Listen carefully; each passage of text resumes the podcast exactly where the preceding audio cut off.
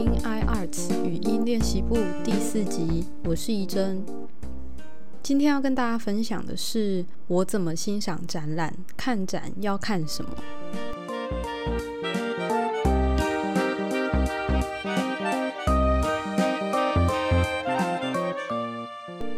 其实这个就像我们出去玩要行程规划一样，如果你是目的明确的要去看某个展，我会建议先做简单的功课。但如果你是想把参观美术馆或博物馆当成你旅行中的某一个景点，通常只需要注意它的开馆闭馆时间跟交通方式。不过，我想大家应该都有过这种经验，就是一开始只是走马看花的踩点，没有事先了解一些背景资讯。到了那里，你也没有办法一下子吸收太大量的知识，有时候又会因为时间不够，去压缩到你看展的时间，也有可能会导致你看展的时候心情受到影响，一直被集合的时间约束，你没有办法认真的欣赏作品。而且等到下次再去参观的时候，已经不知道是要等到什么时候了。就像现在疫情，我们在三级警戒之下，我们没有办法自由的去参观各大的博物馆。最令人遗憾的例子，应该就是巴黎圣母院吧。之前大火烧毁了很多的部分，那就算疫情趋缓，大家可以出国，他也不知道什么时候才可以重建完全。所以，我现在参观一个地方，如果没有时间压力的话，我会先思考以下两件事情。第一个就是选定你的主题跟附属的方案，就是我今天要看的是什么东西，是这个馆舍本身，还是里面的某一个展？第二个就是你想要停留多久。我通常都会保留二到三个小时，但是也要考量那个地方的场地大小啦。如果是比较小型的空间，或者是一些纪念馆比较小型的，我可能会留一到两个小时。好，那刚刚讲的第一个问题是你想看的是什么？如果你是第一次去某个馆舍，而且是很大型的馆舍，通常都会以认识这个馆舍的建筑跟历史背景为主吧。像是去国外的罗浮宫啊、大英博物馆，或是像台湾的故宫这些国家级的大型博物馆，你很难一天就把里面的展览全部看完的那一种。那像台南的话，奇美博物馆啊。台湾文学馆、司法博物馆，或是各大的纪念馆，这种以历史为重的类型，这些博物馆他们会有一个共同点，就是他们几乎都有常设展。那常设展就是这些展览是长期展出的，至少在在几年内或可能十年以上都不太会有更动的东西。有更动的话，也只会是里面的几件作品稍微换一下，或者是让他们去修复、去休息。他们再过一阵子就会回来展出的那种，而且这些常设展展出的作品一定都会是这个博物馆的镇馆之宝这一类的收藏。所以你如果是要去这种大型的馆舍，我就会建议先从这个馆舍的本身去认识。至少你要先到他们的官网看一下他们的简介，大致认识他们有哪些重要作品。从他们选定的必看作品里面，其实就可以知道这个馆舍他们着重的收藏方向是在哪里。然后再去看他们的常设展跟建筑，你就可以花比较多的时间在认识这个地方上。那有多余的时间，你再去看其他的展览，尤其是国外的大型博物馆。如果没有看常设展，就太可惜了。比如说，你去大英博物馆，你一定会想要到埃及厅去看木乃伊；你去罗浮宫，就一定会想要去看蒙娜丽莎跟米罗的维纳斯。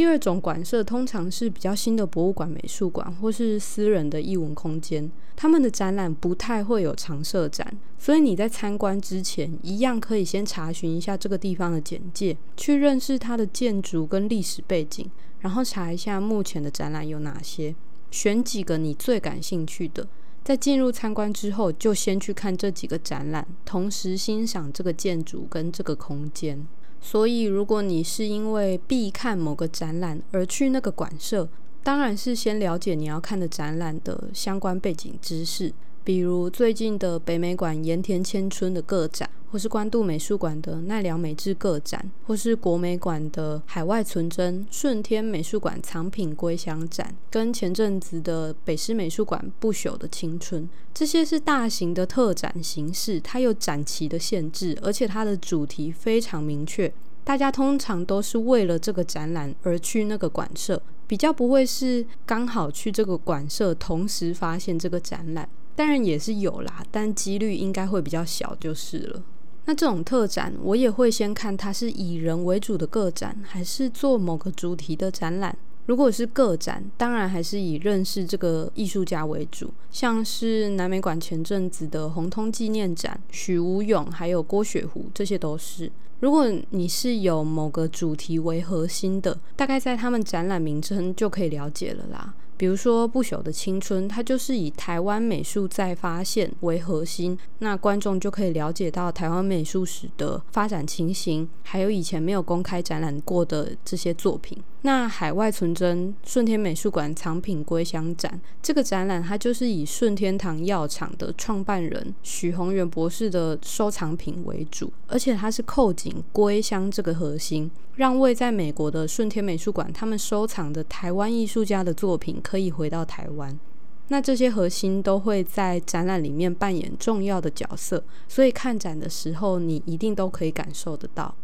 那如果是联展，比如说我上一集跟大家分享的连接台湾吴三连奖四十周年联展，它并没有规定艺术家要提供扣紧某个主题的作品。那展览的重点是吴三连奖这个奖它本身代表的意义。那如果是双年展的类型啊，通常都会有一个重点主题，虽然一样是很多的艺术家来参展，但他们的作品一定会跟这个主题有相关。所以看展的时候，就可以把重点摆在这个主题本身的意义。比如二零一九的亚洲艺术双年展，它的标题叫做“来自山与海的艺人”，这个“艺”是变异奇异的那个“艺”。大家可以看的就是不同国家的艺术家，他们怎么去诠释他者、移民、殖民、商人还有走私这些概念。当你开始掌握你想看的到底是这个馆舍还是特定的展览之后，我会先去他们的官网找展览说明或是介绍。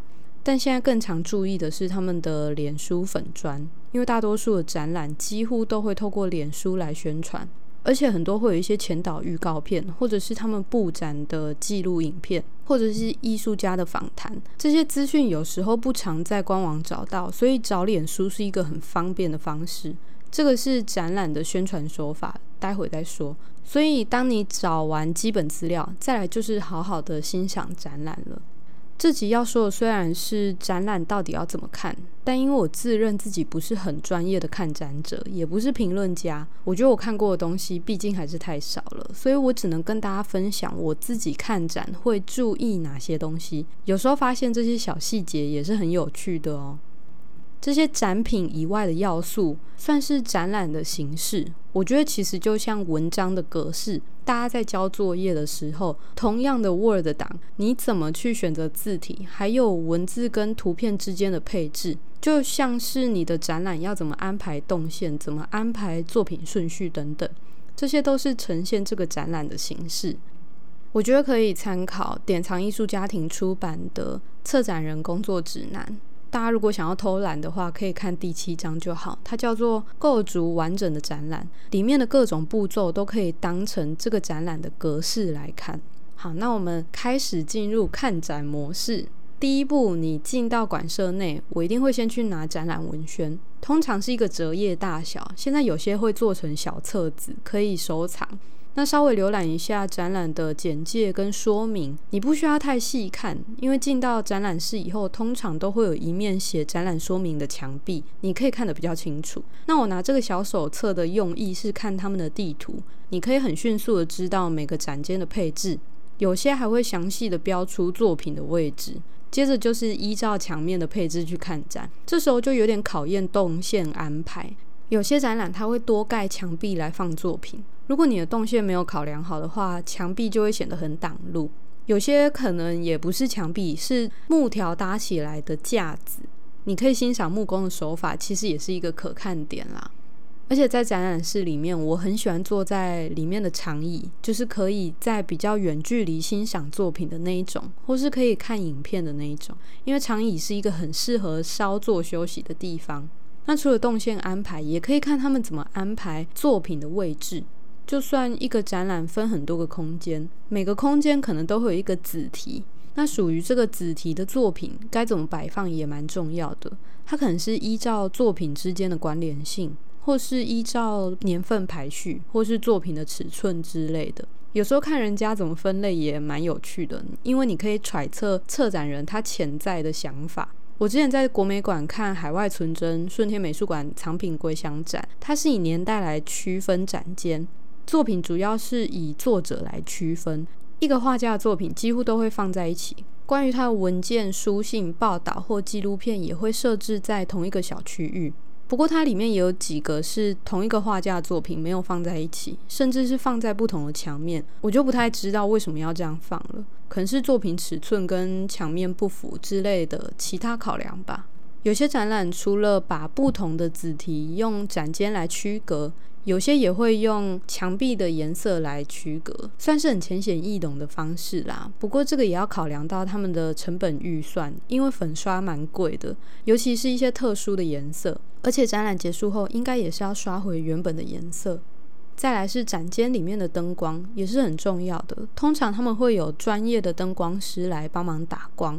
他们会用不同的灯去调焦距，也会搭配灯罩。好的打光可以帮助观众把作品看得更清楚，而且也不会过度的反光。再来就是作品的说明了，通常会包含作者、作品名跟年代这三项是最重要的。那尺寸跟美彩可能会用比较小的字来呈现。现在蛮多展览会附上作品说明，大约一两百字，可能会做成 QR code 跟语音介绍。但几乎会挑重点作品去做说明，要不然每件作品都有的话，你花上一整天也看不完，而且你会觉得超累的。我之前去顺义台湾美术馆看他们的展，他们这方面就做的蛮好的。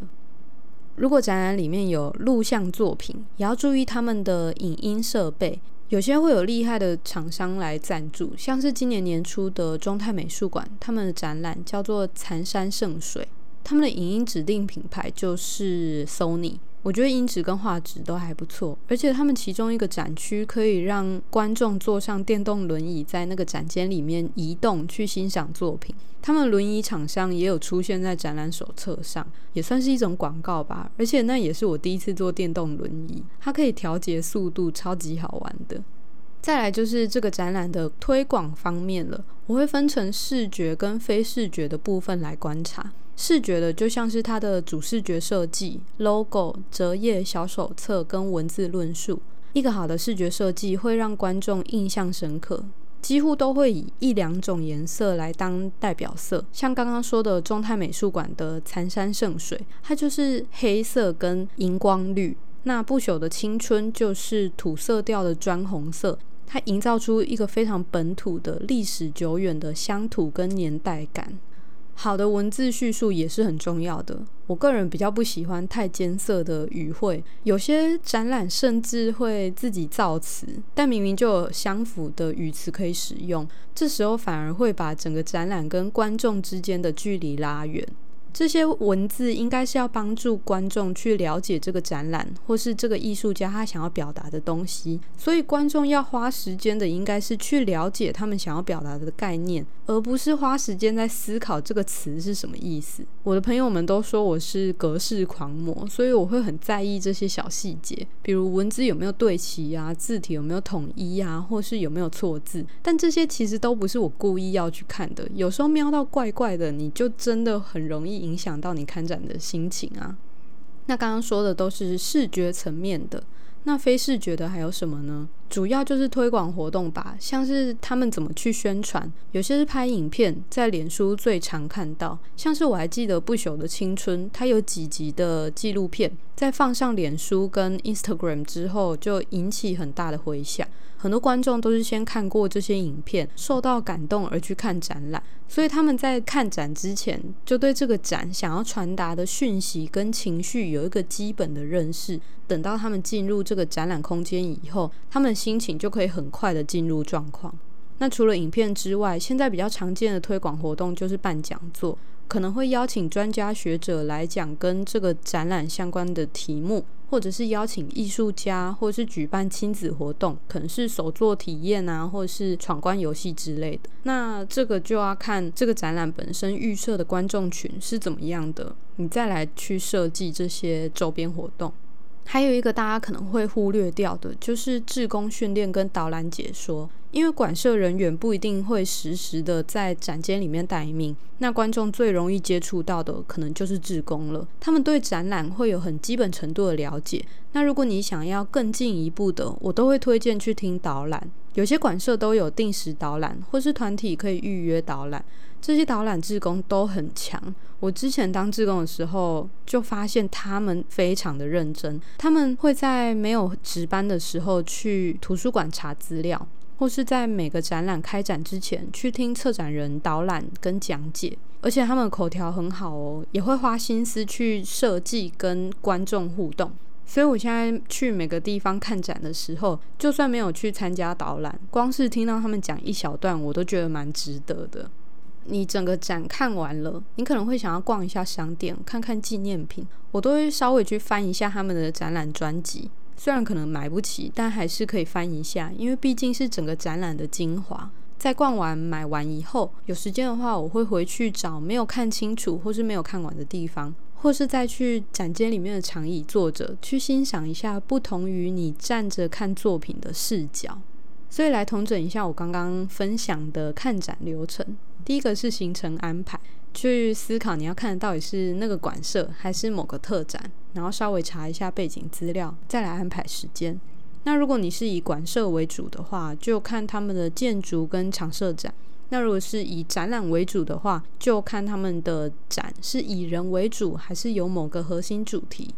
在进入展览之后，可以先拿小手册或折页浏览一下文字说明跟配置图，开始欣赏展览。那除了作品本身，还有各种小细节可以观察，包含动线啊、墙壁呀、作品位置啊、说明牌、灯光跟影音设备。然后是展览的推广方面，包含主视觉跟文宣的设计、推广的讲座、志工导览，最后是商品区。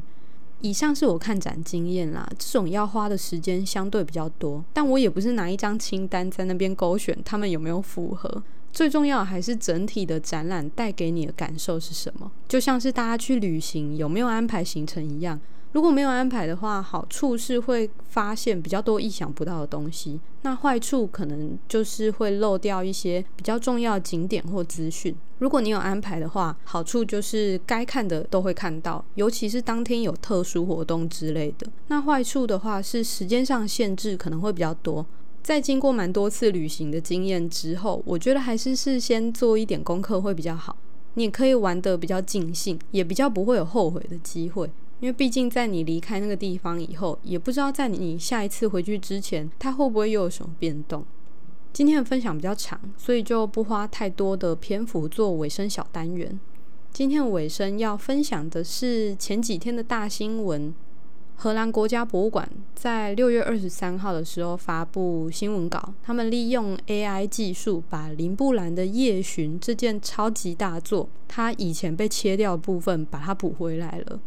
夜巡》是一六四二年完成的，在一七一五年，就是距今大概三百多年前。因为它要被展示在市政厅里面，就是现在的阿姆斯特丹皇宫里面。但是因为它的尺寸太大了，所以他们决定要把画作的四个边裁掉，尤其是左边被裁掉最多。那这些被裁掉的地方就默默消失了，超级可惜的。那荷兰国家博物馆他们借由 AI 的技术，让 AI 去学习另一位画家 Ludens 他以前临摹过的《夜巡》这一幅画。因为他临摹的这件作品有包含被裁掉的那些部分，他临摹是原作，所以其实画家临摹画作也可以在这个时候派上用场哦。那 AI 学习到 Ludens 跟林布兰的夜巡，然后把 Ludens 他画的版本转化成林布兰的风格技法。那在这个转化过程当中，当然也是少不了一大堆的考证跟研究，最后重现出夜巡被裁掉的那四个边。那博物馆就把它做出一比一的输出，然后摆放在原作旁边，所以可以让观众看到夜巡的原貌。大家可以去看影片说明，很简单易懂，而且也拍得很清楚。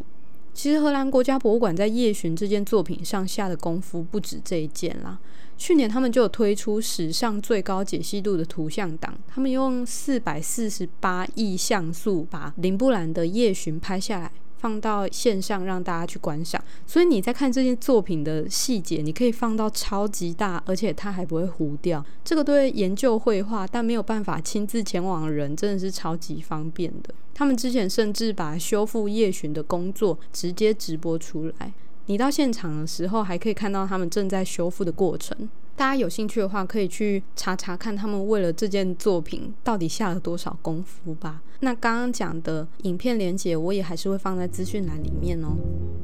好的，今天跟大家分享的内容还喜欢吗？欢迎分享给亲朋好友来收听 iArts 语音练习部。也很感谢大家都给我们五颗星的评价，甚至还有位在英国跟澳洲的朋友来收听节目，真的是非常荣幸啊！希望以后也可以持续制作优质的内容。谢谢大家收听，我们下集再见，拜拜。